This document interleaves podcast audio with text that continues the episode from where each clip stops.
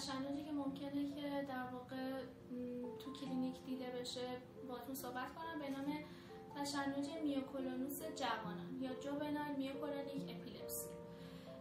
این نوع تشنج معمولا دوربر سنهای بلوغ خودش رو نشون میده. ممکنه که اولین تظاهراتش به صورت پرش های دست باشه که معمولا این پرش ها همون پرش های myoclonic هستن یا myoclonus هستن.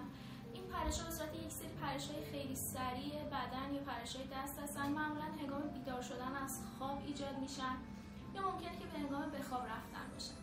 این نوع تشنج در واقع یک نوع تشنجیه که به صورت حالا ارسی در واقع ایجاد میشه.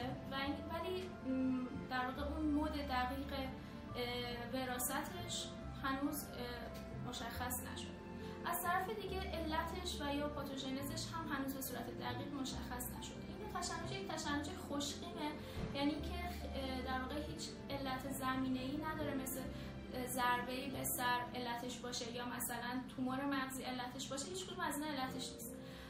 در واقع از این نظر هم خوشقیمه که خیلی راحت به یه داروی ضد تشنج با یه دوز کمی پاسخ میده و قابل کنترل شدن. منتها در صورتی که اون تشنج قطع بشه. 80 درصد احتمال اینکه تشنج ایجاد بشه هست و بنابراین ممکنه که نیاز باشه که فردی که این نوع تشنج براش تشخیص داده شده حتی لازم باشه تا آخر عمرش یک داروی ضد تشنجی رو مصرف کنه.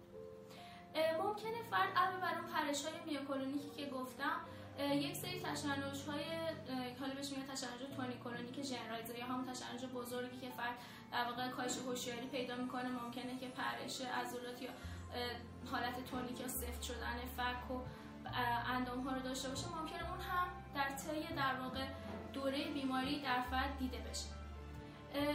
معمولا دارویی که برای این تشنج میشه سودیوم والپروات اما توی حال خانم هایی که جوان هستن چون معمولا تو سن جوان در واقع میگم اطراف بلوغ تشخیص داده میشه و قصد بارداری دارن خب داروهای دیگه مثل لوتیراستان و یا لاموتریژین رو میشه جایگزین این دارو کرد